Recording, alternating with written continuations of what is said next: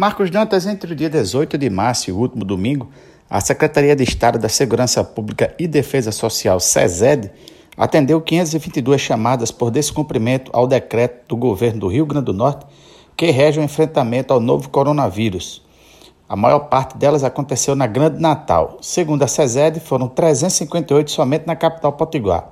Mas também existem registros em Parnamirim, com 58 ocorrências, São Gonçalo do Amaranto com 25, São José de Mipibu com 22, Macaíba 14, Nícia Floresta 14, Ceará Mirim 12, Vera Cruz 7, Extremóis 6 e Monte Alegre também 6. O decreto do governo determina o fechamento de bares, restaurantes e a suspensão de atividades nas praias do estado, em igrejas, escolas e também outros segmentos. O descumprimento implica em multa diária de 50 mil reais.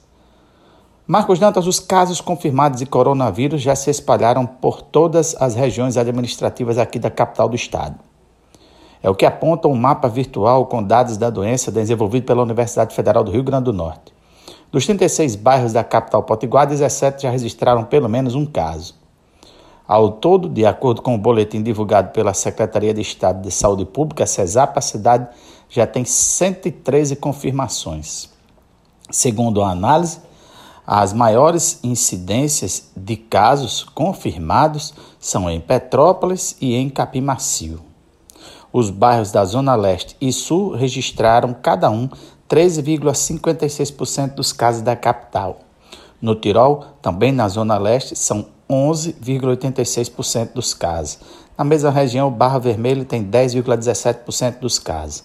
Na Zona Sul, ainda se destacam Ponta Negra e Candelária, com 8,47% cada um, em Lagoa Nova, com 6,78%. Na Zona Norte da capital, o bairro com mais ocorrências da Covid-19 é Nossa Senhora da Apresentação, que registrou 5,08% das pessoas infectadas.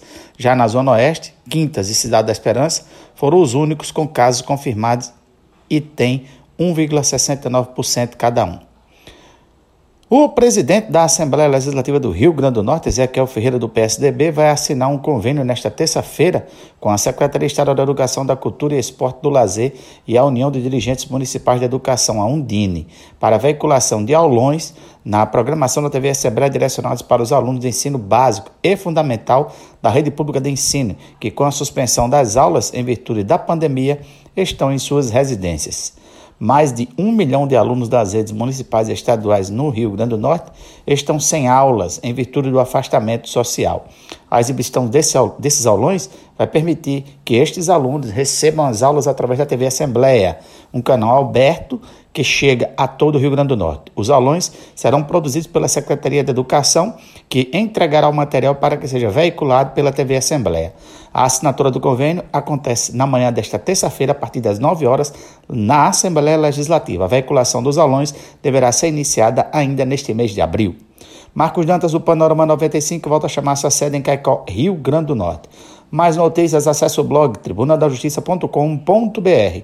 Fiquemos todos com as bênçãos de Senhora Santana, de Natal, Alexandre Mulatinho, para o Panorama 95.